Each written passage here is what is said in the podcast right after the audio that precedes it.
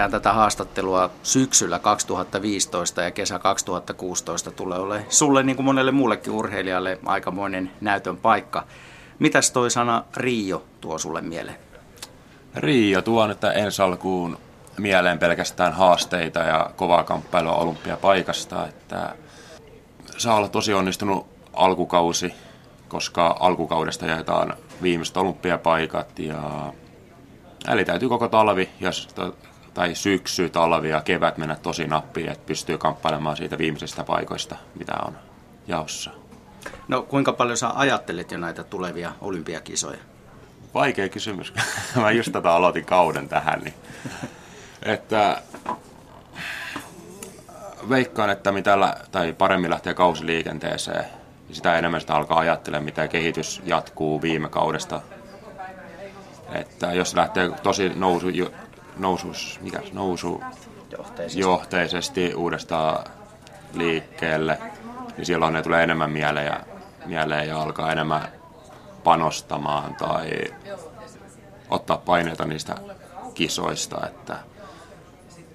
Mutta tavallaan pääkisat on tälle kaudelle ne olympiakarsinnat Duisburgissa Saksassa, että sinne tavallaan koko painopiste, vaikka se pitäisi olla se olympiakisat ne pääpainopiste, mutta kovin suoritus pitää tehdä siellä olympikarsinnoissa. Eli olympialaiset ei ole nyt kirkkaana mielessä, vaan pelkästään ne karsinnat, että sinne pääsee.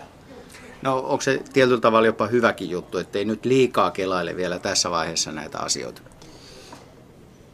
Osittain kyllä, mutta jos olisi nyt saanut olympiapaikan jo Milano MM-kisoissa, niin silloin olisi pystynyt pääpainon siirtää suoraan sinne olympiakisoihin, että pystyisi täysin treenaamaan pelkästään niitä olympialaisia varten. No Rio on sillä tavalla nyt tuttu paikka, että sä kävit siellä noissa testikisoissa. Mitä sieltä jäi käteen? Sieltä jäi käteen pelkästään ruohoa ja lämmin ilma ja mukavat ihmiset, että kisapaikkana on ihan mukava ja muuta, mutta vesistä pitäisi kokonaan vaihtaa kautta ruopata, tehdä uudestaan kaikki. Että... Eli olympia-allas on ilmeisesti nyt sitten semmoinen, mikä kismittää. Kyllä, että siitä ei ole mitään positiivista sanottavaa, paitsi lämmin vesi, mutta kun lämmin vesi on kyseessä, niin ruoho kasvaa paljon nopeammin ja muita ongelmia tulee. Niin, ei siinä. Eli, eli siis ruoho kasvaa siellä niin kovasti, että se häiritsee suoritusta niinkö?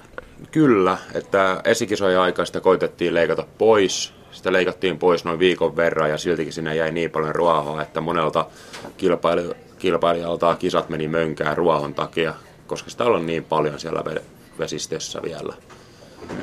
Ja sitten ilmeisesti se syvyyskään ei ole ihan sitä, mitä se pitäisi olla. No, se tieto, mitä on tullut, että pitäisi olla kolme metriä vettä ja tällä hetkellä vähän alle kaksi metriä vettä, niin se vaikuttaa tosi paljon suoritukseen, koska tuo lisää veden vastusta. Eli matka tulee pidemmäksi, mitä se todellisuudessa on. No Miika Dietrich, mitä ajattelet, miten tämä on mahdollista, koska kyllähän siis yleensä arvokisoissa nämä asiat on pantu kuntoon, niin miksei Riossa ole?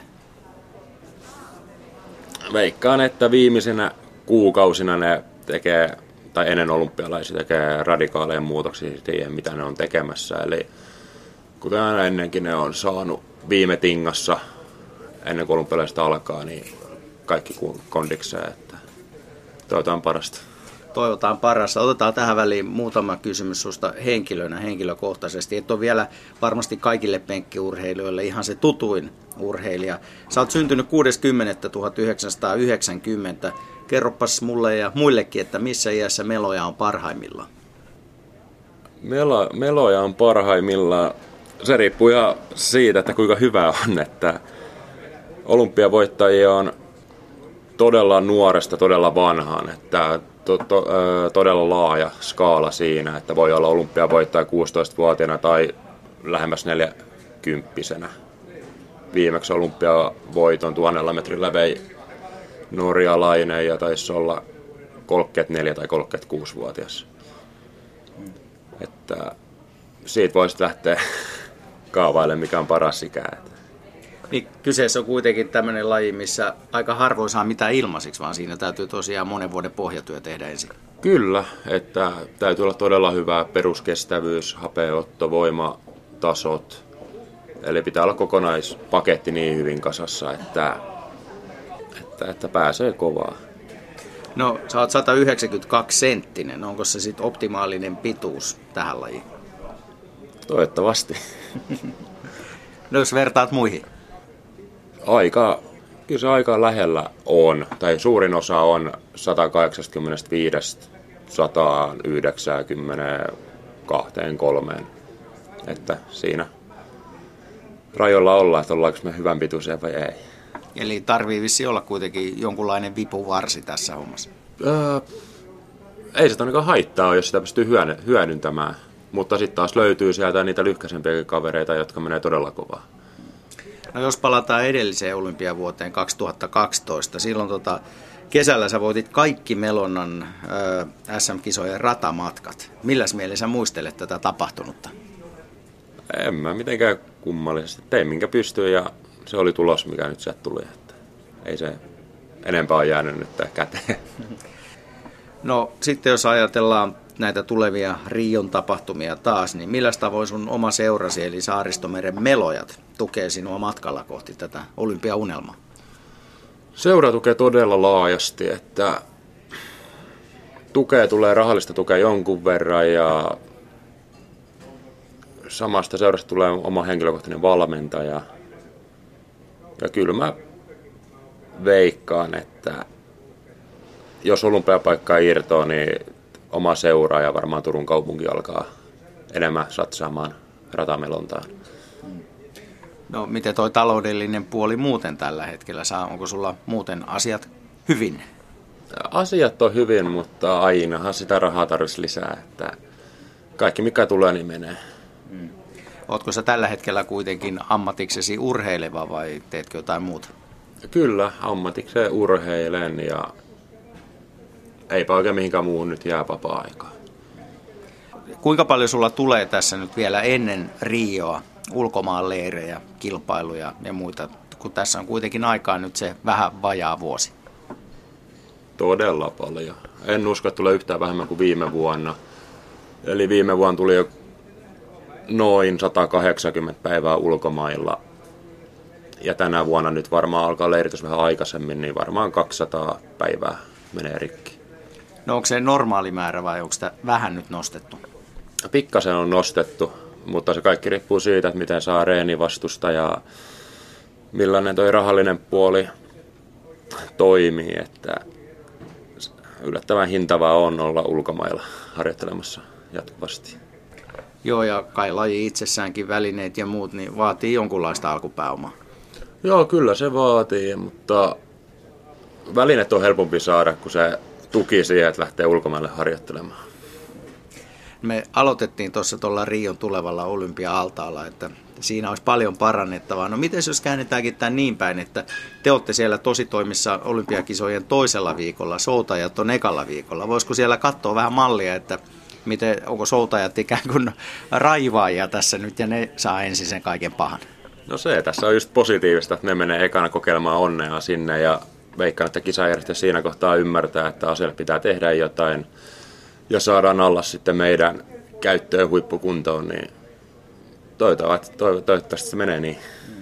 No nyt kun sä olit siellä testikisoissa, esikisoissa, niin oliko, huomasit sä tämmöistä merkitystä, onko mitään väri, väliä, että millä radalla siellä sitten tulee olemaan? Onko ratanumeroinnilla mitään merkitystä asioihin? En usko, että rata numerot vaikuttaa, pelkä, tai silloin vaikuttaa, riippuu kummasta suunnasta tuulee. Oikealta tuulee, niin se tulee tekemään ison aallokon, sivuaallokon. Eli silloin pienet radat on ongelmissa. Jos vasemmalta tuulee, niin silloin isot radat on paremmin suojassa ja pienemmät radat joutuu kamppailemaan enemmän tuulen kanssa. Oliko siellä muuten tämmöisiä hajuongelmia myöskin, koska vissiin ne jätevedet tai ne valuu osittain myös siihen. Oliko semmoisia havaittavissa?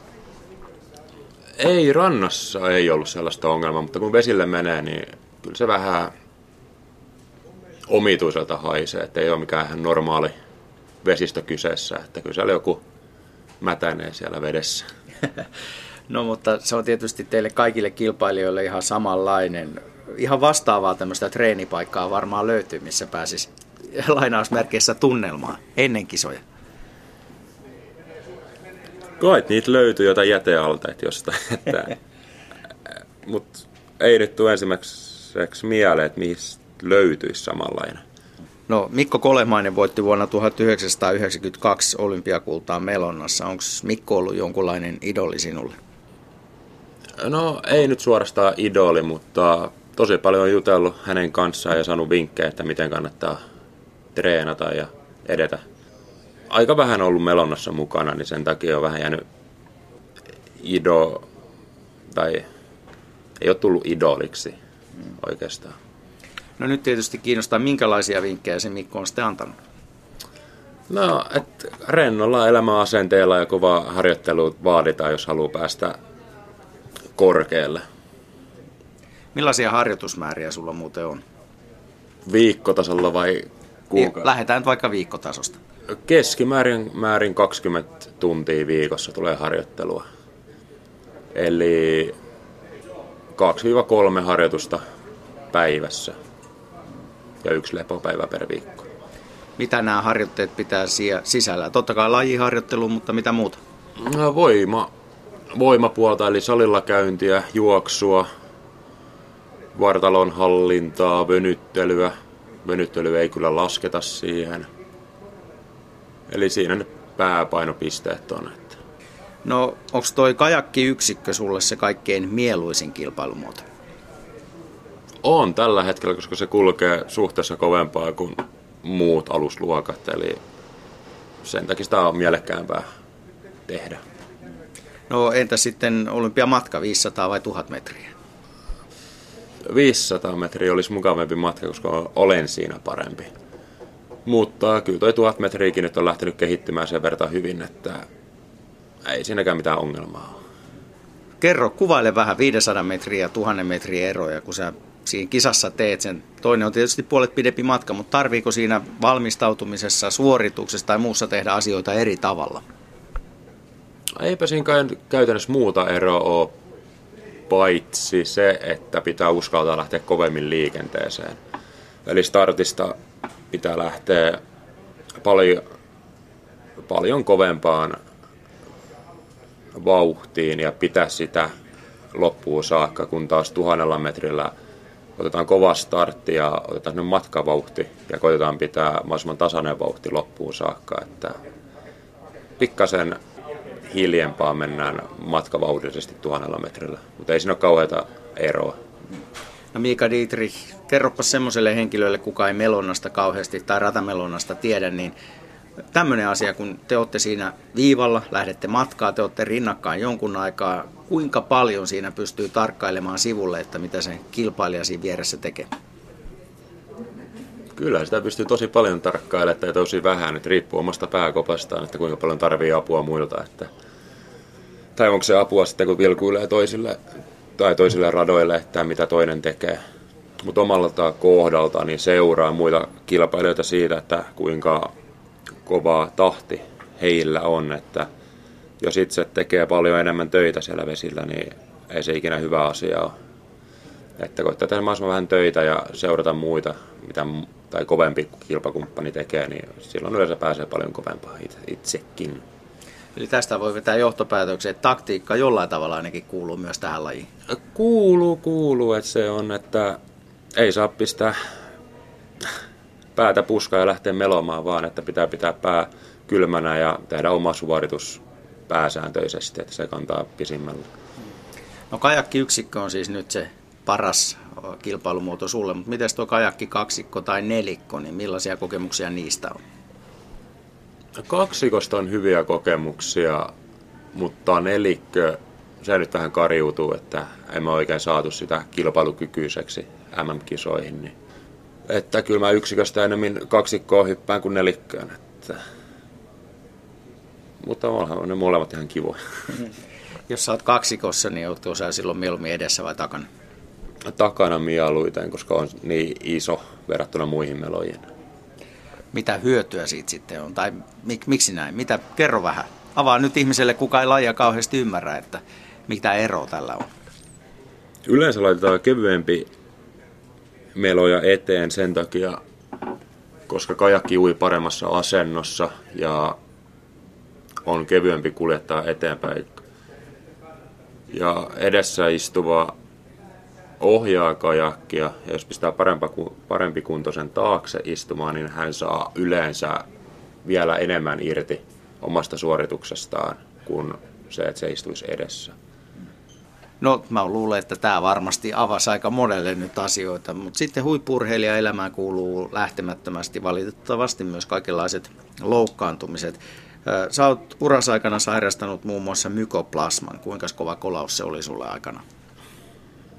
No siinä meni koko kausi, että ei siinä mitään se ihmeempää. Että just kun sai kauden, hyvän kauden alkuun, niin se loppui ennen kuin se lähti käyntiin, niin en oikein nyt tiedä, miten se nyt vaikuttanut, mutta sitä kautta pystyttiin kehittämään taas muita ominaisuuksia, mitkä on, tai muuten jää pienemmälle huomiolle, niin sitä kautta pystyy tavallaan positiivisia ajatuksia lähteä rakentamaan. Mutta onko se kuitenkin se tunnetila silloin, kun se tuomio tulee, että hei, kausi menee tässä, niin mitkä, se, mitkä fiilikset siinä on ne ensimmäiset pari päivää?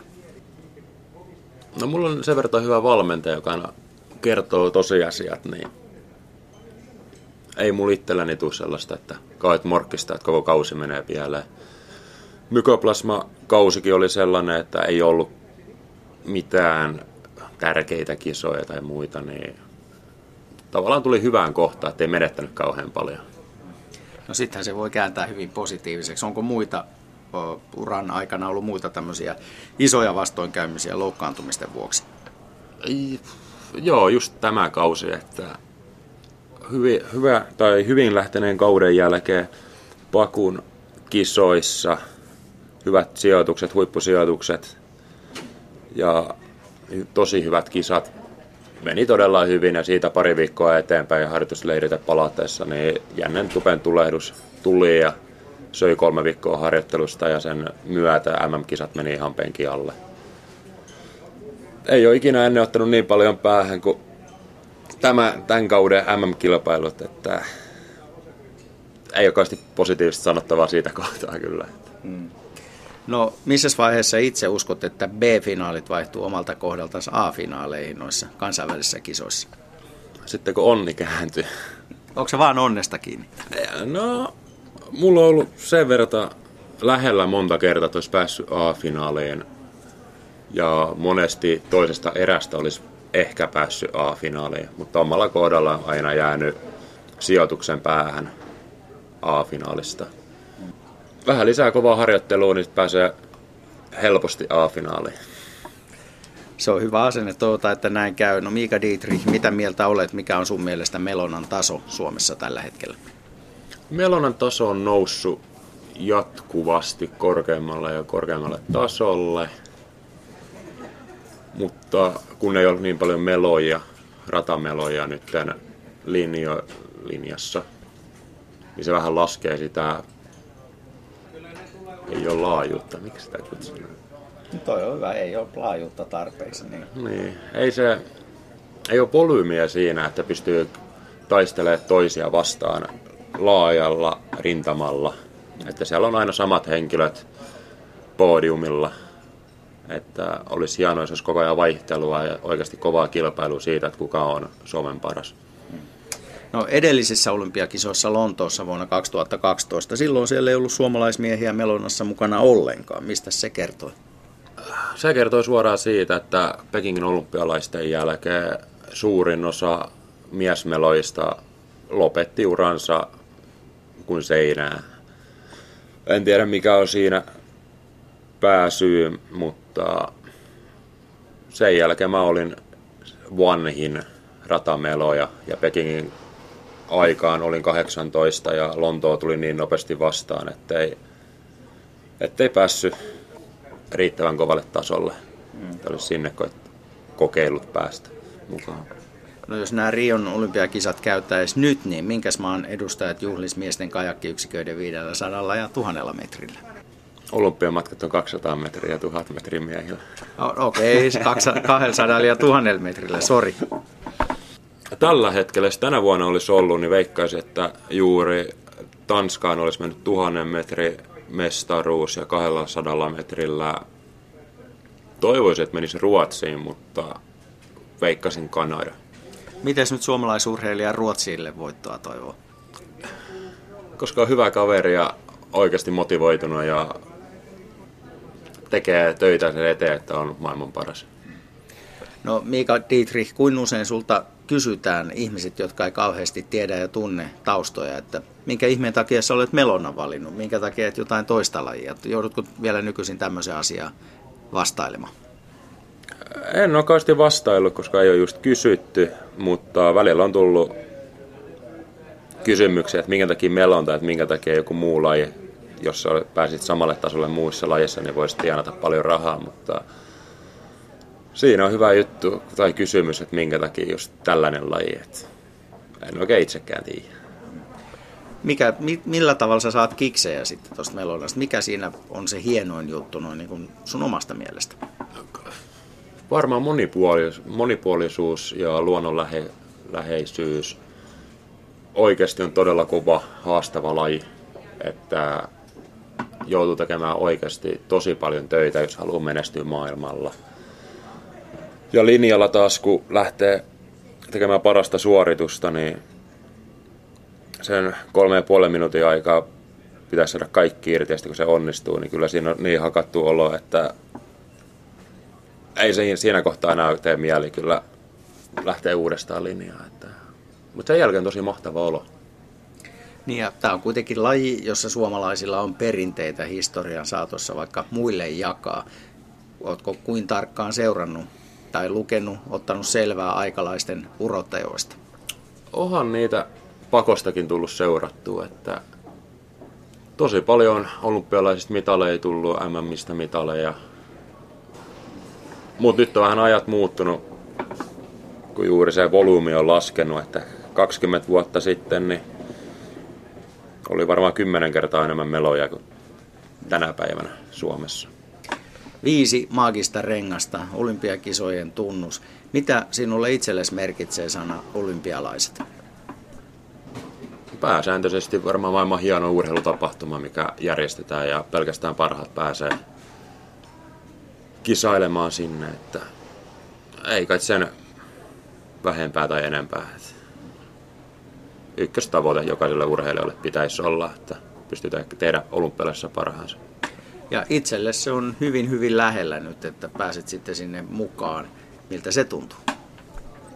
Siis tuntuu tosi hienolta, että on niin lähellä, mutta silti se on niin kaukana vielä, että kolme sijaa paremmin kuin pää, tai kolme henkilöä, jos voittaa, niin olisi melko varmasti olympialaisissa mukana. Ja käytännössä kaikki, jotka olympialaisiin pääsee, on mahdollisuus voittaa, voittaa käytännössä olympiamitali tai muu, koska se on yleensä niin tasainen se rintama siellä olympialaisissa, koska on niin vähän osallistuja.